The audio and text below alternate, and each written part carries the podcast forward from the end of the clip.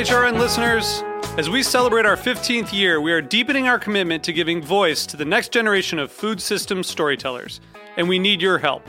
Our internship and fellowship programs help activate new possibilities for underrepresented and underestimated young people through experiential journalism, audio engineering, and production training. Through these unique programs, HRN helps food equity stewards build essential workforce readiness skills that expand their potential and foster economic mobility. Please consider supporting these critical programs. And with a minimum donation, you can be entered to win a dinner for two at an amazing restaurant in one of eight cities and tickets to a concert at a great venue in one of those cities. We have incredible partners across the country who have donated, as they also share our passion for helping to educate the next generation of food systems storytellers. Check out heritageradionetwork.org slash 15 to donate and enter to win today. That's heritageradionetwork.org slash 15 to donate and enter to win today. And make sure you donate before March 31st. Thank you. Today's program was brought to you by Emmi Cheese, specialty cheese from Switzerland made with heart and passion. For more information, visit emmiusa.com. You're listening to Heritage Radio Network. We're a member supported food radio network broadcasting over 35 weekly shows live from Bushwick, Brooklyn. Join our hosts as they lead you through the world of craft brewing, behind the scenes of the restaurant industry, inside the battle over school food, and beyond. Find us at heritageradionetwork.org.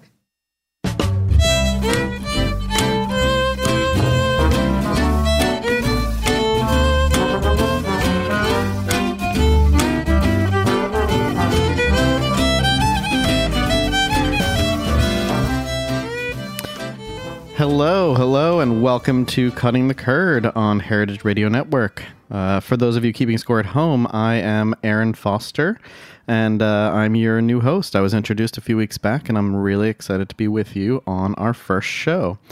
Uh, just a little background on me: I own Foster Sundry, which is a artisan cheese counter, whole animal butcher, and specialty grocer and cafe in Bushwick, Brooklyn. Just uh, you know, less than a half mile down the road from our recording studio here. Uh, and my guest today is going to be Glenn Hills. Um, Glenn is sort of cheese royalty. Um, he's got it in his blood, and uh, I'm really excited. He's just a wealth of knowledge and has been doing this, I think, more or less his whole life.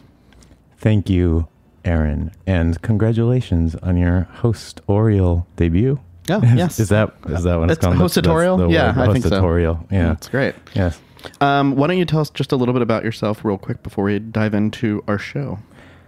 Okay, so I grew up in cheese in a way um, via a family business. Just all in, in the crib. That was just full, filled with cheese. yeah, it's hard to put my finger on the retail experience or like the the years because I I started sampling when I was like four or five, and um, and that that was really my gig until I was like in sixth grade, and then I started interacting with customers more um, and cutting cheese and stuff. That's when you were you, they really cut it at that point. That's when I was cutting the curd. Yeah. Cool. And then, I mean, I guess probably the most relevant experience to uh, this show is going to be your most recent. Yeah, to this show, definitely. Um, I, I worked at an importer of cheese from Europe, mostly um, the Alps, Switzerland. Um, it was Columbia cheese.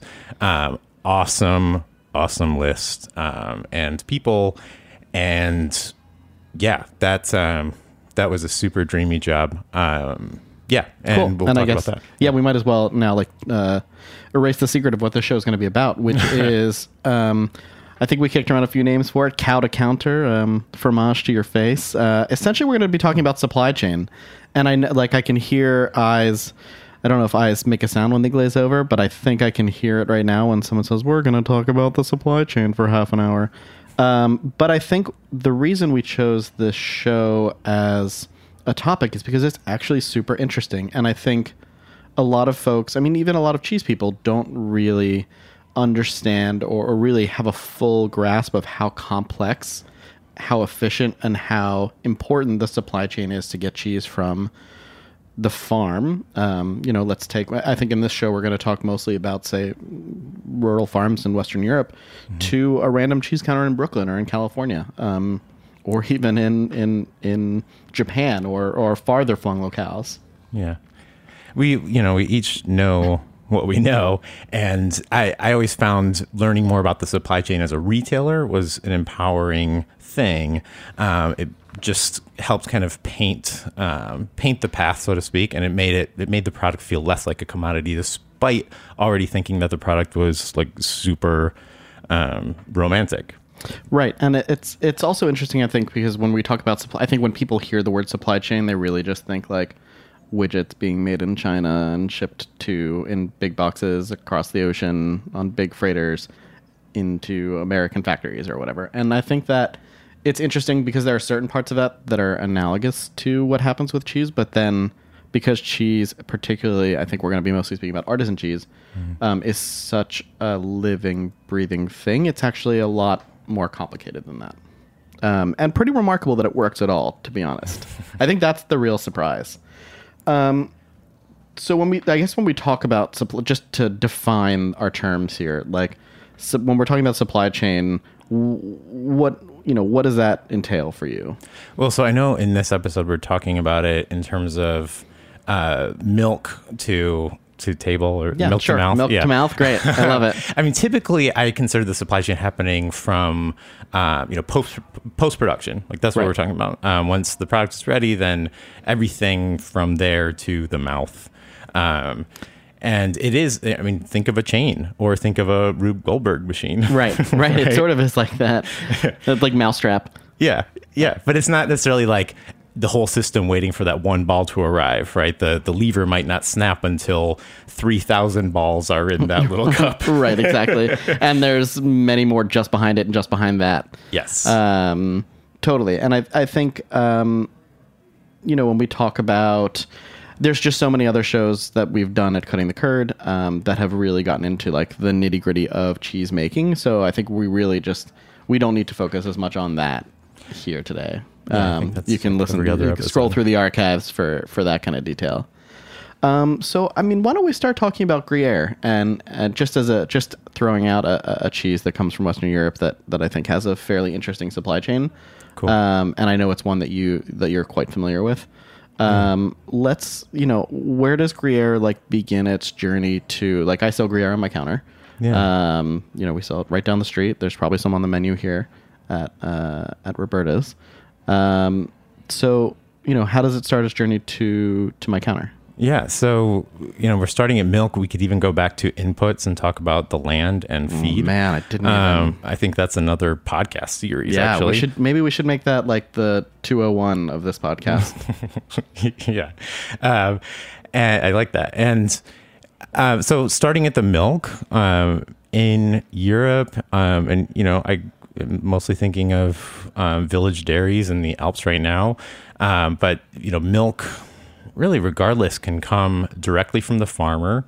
Um, there are operations so small where milk is bought and farmers just carry milk cans over on carts, right? Um, there are like also the, like your next like Ned Flanders is like bringing he's got the cows and Homer's making the cheese and he just like here you go, like, ho. maybe closer. Like Yeah. you're standing at the dairy and you can like hear a barnyard door open, and it's that it's that like on the property. It's still a neighbor. And so if we're defining terms like this would be the difference between like farmstead cheese and then I guess not farmstead cheese. This would be yeah. I mean, in that like farmstead, artisan, industrial breakdown. three way paradigm. Yeah. This would be artisan because they're not raising the animals. But, um, you know, village dairy, I think it's more specific because it's talking about um, obviously the village and, um, yeah, yeah, just speaking to that um, small economy. Right. So you're so we're sitting here. We're uh, we've got a dairy which is just going to be like a cheese making. The, all that guy does is make the cheese. Yeah, so it, it increases specialization that way. That's what I love about it. Is the farmers just get to focus on their cows. Well, I feel like in America- happen, and Right. cheesemakers just make cheese, and that's that's enough. If if anything, that's like their ideal. because one person can get super good at what they do. Yeah, And as then opposed not to be trying distracted. to tackle it all. Yeah. So like an, a different example would be like uh, I think a lot of people when they think of American cheesemakers, you're thinking of like the farmer who also he's got the animals, maybe or she, oftentimes in America, um, raises, creates the feed, grows the feed, raises the animals, milks them, and then makes the cheese on the farm, and then ages it and packages and sells it all in one place. So many things. So many things. It's so hard, and Europe has like long since kind of, for the most part, moved away from that model. Yeah. Yeah. I mean, the Fermier thing is super romantic and that is its own thing. That's, uh, and those cheeses are distinguishable and unique. But, All right, um, so let's just yeah. because we're we gotta, Well, yeah, no, we we're gotta just keep the- moving. So it. the uh, so cheese. So we're at the basically the cheese. Uh, the first step would be say the milk going from the the folks that milk the animals yeah. get gets taken to the dairy, which is usually quite close. Yeah. and then the cheese gets made in the dairy. Correct. So and from there the cheese could be aged Right. on site right or or uh, it could go to some kind of regional aging facility um, either i mean if it's an aop cheese it's going to be owned by an affineur that's like in the aop um, right, AOP being like a the the, the Swiss consortium or but French yeah, consortium. yeah yeah or a pdo or whatever AOC, you know, whichever PDO, country you're in yeah. G. TFO. I don't, yeah, one of those is not real, but uh, and that is typically overseen by that that transportation since we're talking about supply chains is typically overseen either by the producer or the person aging the cheese um, from what i've seen there's not usually a third party at that step Right.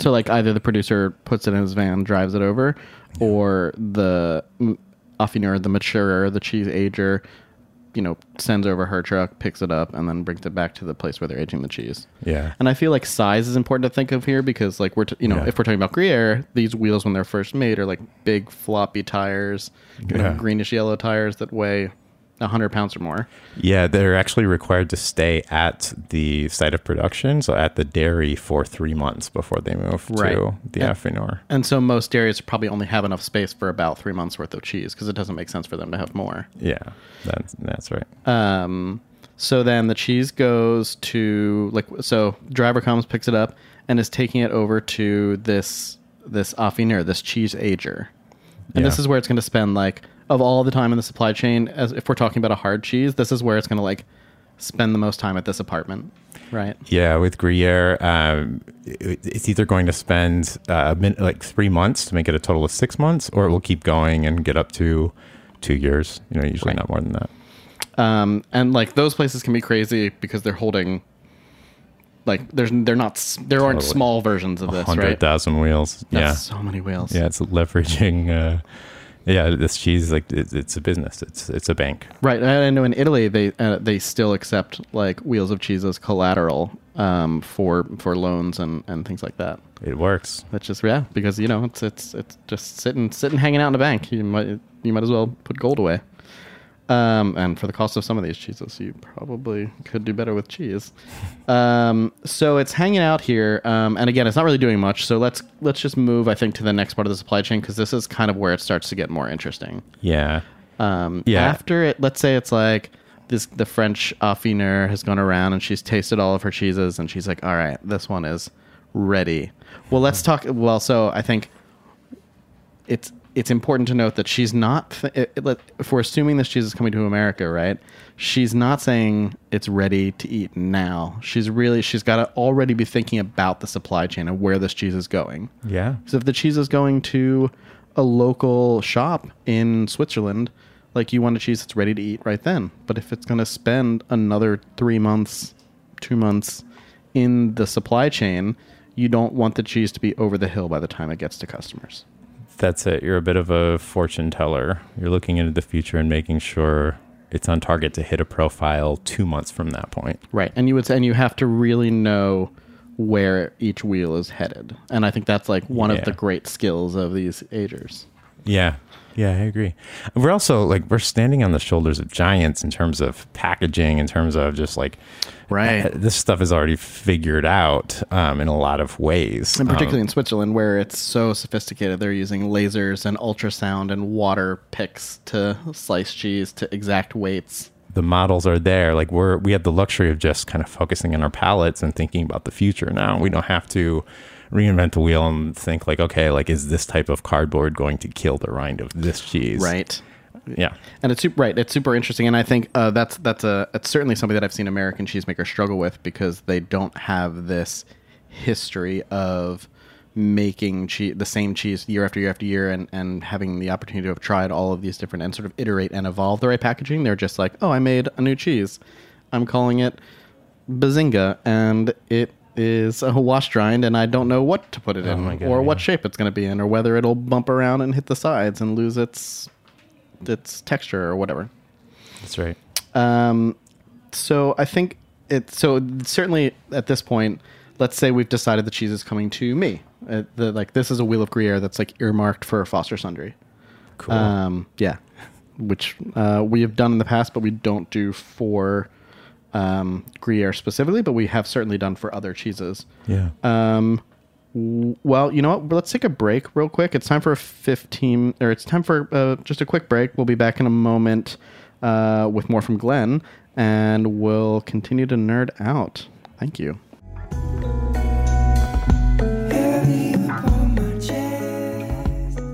Today's program was brought to you by Emmi Cheese, specialty cheese from Switzerland made with heart and passion. Since the early 1900s, Emmi has been a passionate supporter of farmers, cheesemakers, and family tradition. They believe in sustainable agriculture and respect for the people, land, and animals that make their business possible. Remaining dedicated to tradition, they strive to lead the industry in innovation, ensuring they bring you only the highest quality, best tasting cheese from Switzerland. Emmi is best known for importing more than 80% of the Swiss Gruyere into the United States, but that's not to overshadow their other specialty cheeses, including Kaltbach cave aged cheeses, Der Scharfe Max, Appenzeller, Tete de Moine, and traditional Emmentaler.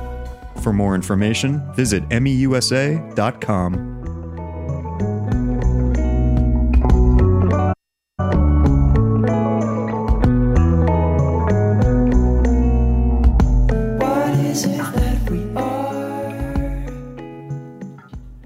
Welcome back to Cutting the Curd. Uh, again, I'm Aaron Foster. This is my inaugural show. Um, very happy to have you here. We are discussing the supply chain, and don't change the channel. It is super interesting, I promise. Um, and I've got Glenn Hills with me, and we're going to go ahead and pick up where we left off, which was we had just decided that this Wheel of Gruyere is ready to come from a vault blasted out of the side of a mountain in Switzerland to my shop in Brooklyn, and it's in that mountain right now. Where's it go next?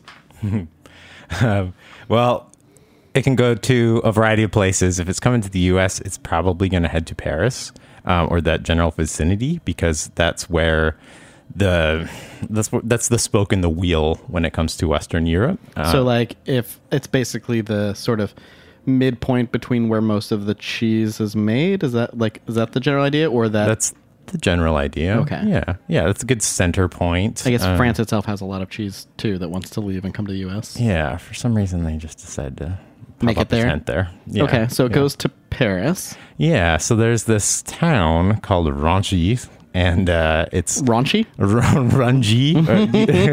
I think Aaron, you might have to help me with this. No, no, I, I like that. That sounds right.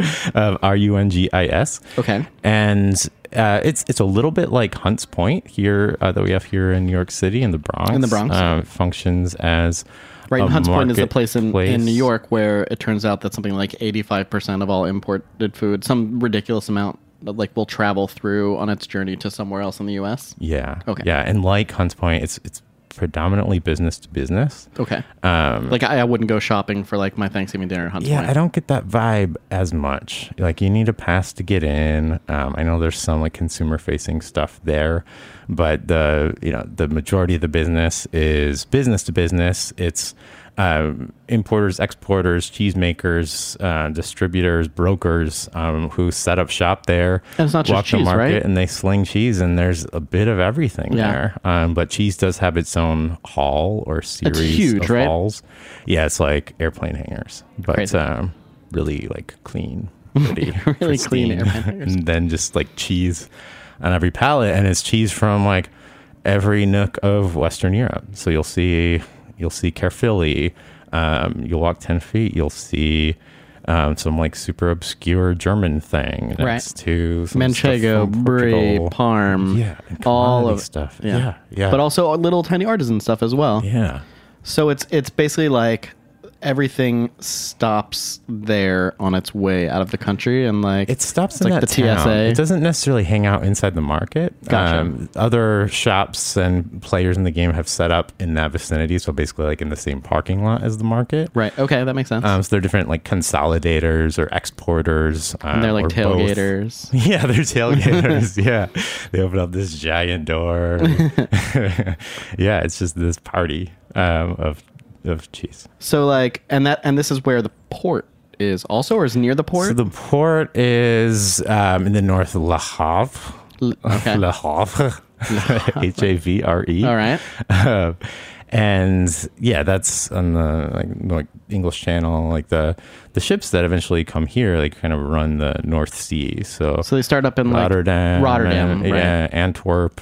In uh, So they're they're basically stopping and they're like dropping off and picking up, yeah, or are they mostly Yeah. always picking up? Uh, oh, they're they're mostly always picking up. Yeah. I'm sorry, what Yeah. kind of ship are we talking about here? Yeah, so we're talking about a large vessel that holds like 3,000 containers, um, maybe more. The average, I was looking at just like statistics, and the average last year is 3,400 containers per vessel. But that's that you know that's everything. Um, And like just to put it in that's, that's perspective, an average per ship, and there are thousands of ships. like we're recording in a shipping container right now. So there's each one holds a lot of stuff. Yeah, yeah, like 20 pallets ish. And a you know, pallet's like, they four by four. they vary. Um, one meter by uh, one four- meter. yeah, like 40 inches by 48 Yeah. inches. Yeah. Um. So I mean that that's just an insane amount of cheese in one shipping container. Oh my god. Yeah, 20 of those things. They're stacked high. Um, yeah. Right. I feel like we'll so we'll definitely post some supplementary reading um, on the show page. Uh, we'll post a picture of Maersk is one of the large shipping lines. We'll post a picture of one of their ships with all the containers on it. Um, and and there's also an amazing podcast called Containers um, by Alexis Madrigal that is definitely worth listening to. yeah, 99% Invisible has an episode Yes, called they partnered. Reefer Madness. Yep. They, and they partnered, I think, with Alexis Madrigal on that episode. Oh, I like that. Okay. Um, Good. So so we basically so we're to now where we go from Rungis to Le Havre. yes. Um, and then it goes on this boat, and th- so I think it's important to say like these boats are insane. I mean, boat is the wrong word. Ship, like vessel, Yeah. frigate. I don't know what the right, but they're they they are so huge. They're they're traveling cities essentially, right? Yeah, yeah. I mean, when we go to the Rockaways, I uh, in the summer we we sit on the beach and we look out in the ocean and we just count these vessels, and they're Yeah. they're huge And they're also so I think freaks of nature. and everything goes on there. And a lot of times you'll hear, um, I think you've, you know, the, you'll read about stories in the news about sometimes one of these vessels will go through a rough patch of weather or um, something will happen and, and containers will actually fall off the vessel. That's a thing. I mean, it's pretty easy to Google image search that, so it must be true. And it's like not, uh, apparently it happens regularly enough. I did read recently about a study where uh, uh, I can't remember exactly when it happened, but it was a container full of toys, including rubber duckies.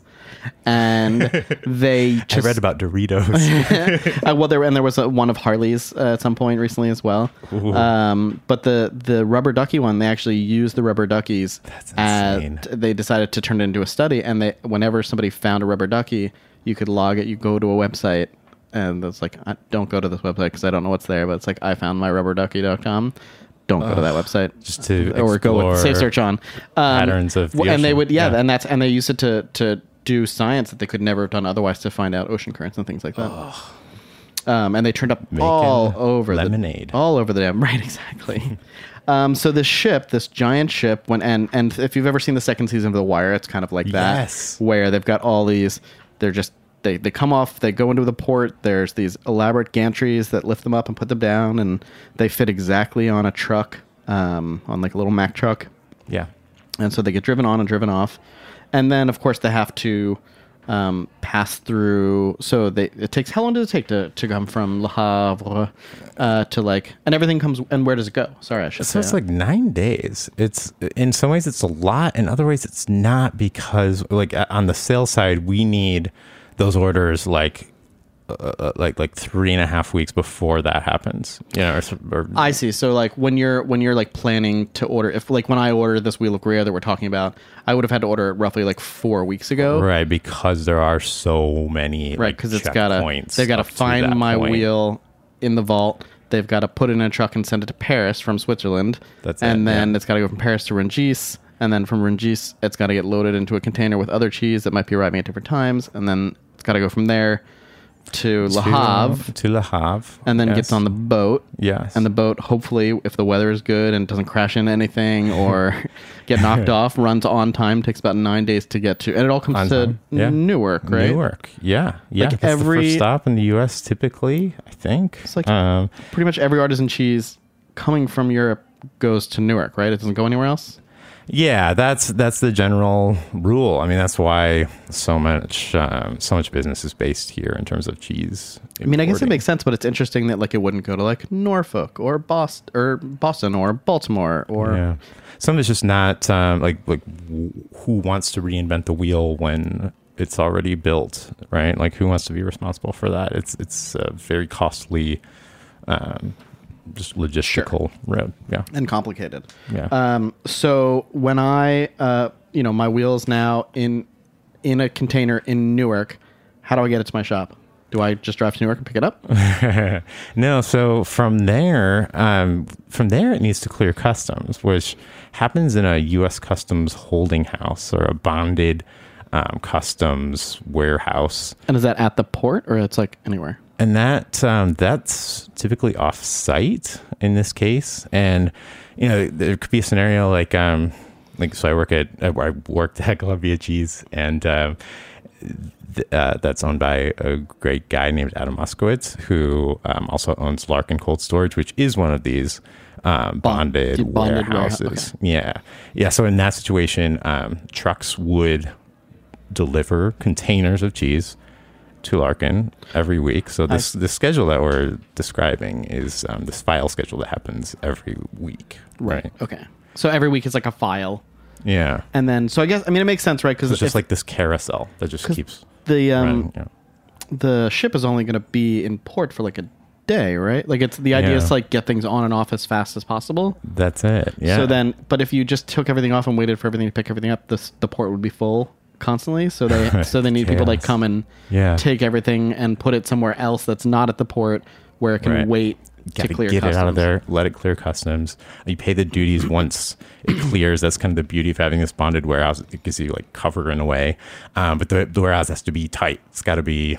It's got to like live up to. Um, Right, like they have to get special like permission from the government or something to be Yeah. like I can't just open a warehouse and be like I will take customs bonded stuff.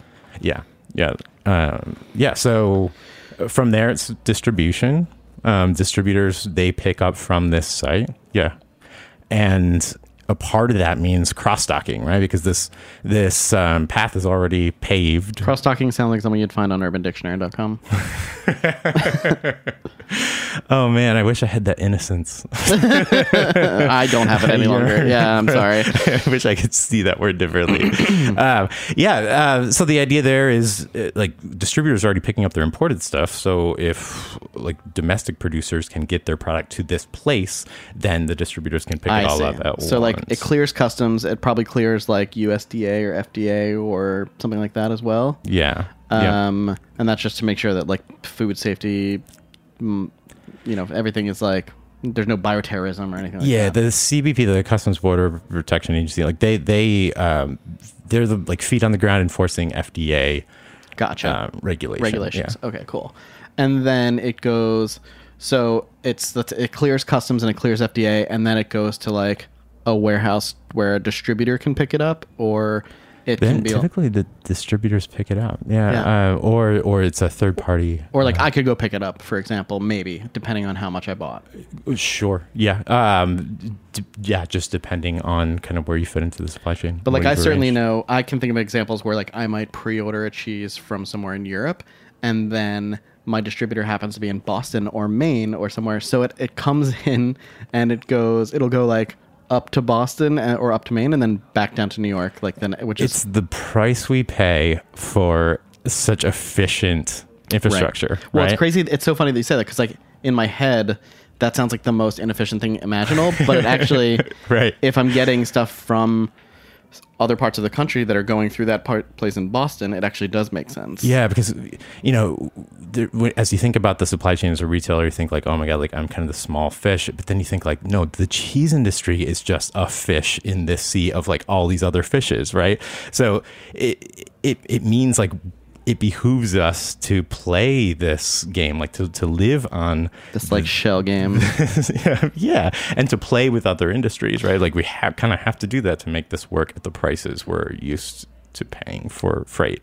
No, I actually, I, there's so much more I want to talk to you about, and I feel like what we're gonna have to do a So 201 because I felt like we did a really tight sort of top-down view of how this all works, and I think you ended it so eloquently that like I don't want to then start start somewhere else and, and mess it up. So.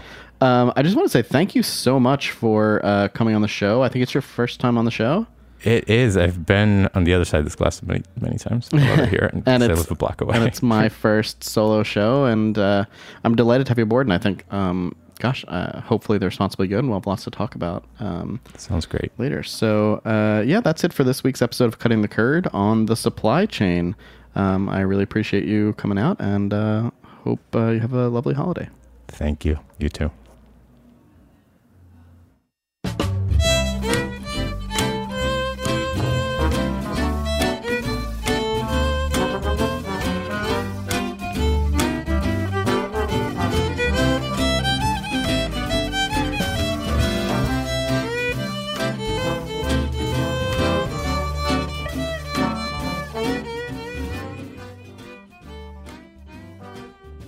For listening to Heritage Radio Network, food radio supported by you. For our freshest content and to hear about exclusive events, subscribe to our newsletter. Enter your email at the bottom of our website, heritageradionetwork.org. Connect with us on Facebook, Instagram, and Twitter at heritage underscore radio. Heritage Radio Network is a nonprofit organization driving conversations to make the world a better, fairer, more delicious place. And we couldn't do it without support from listeners like you. Want to be a part of the food world's most innovative community? Rate the shows you like, tell your friends, and please join our community by becoming a member.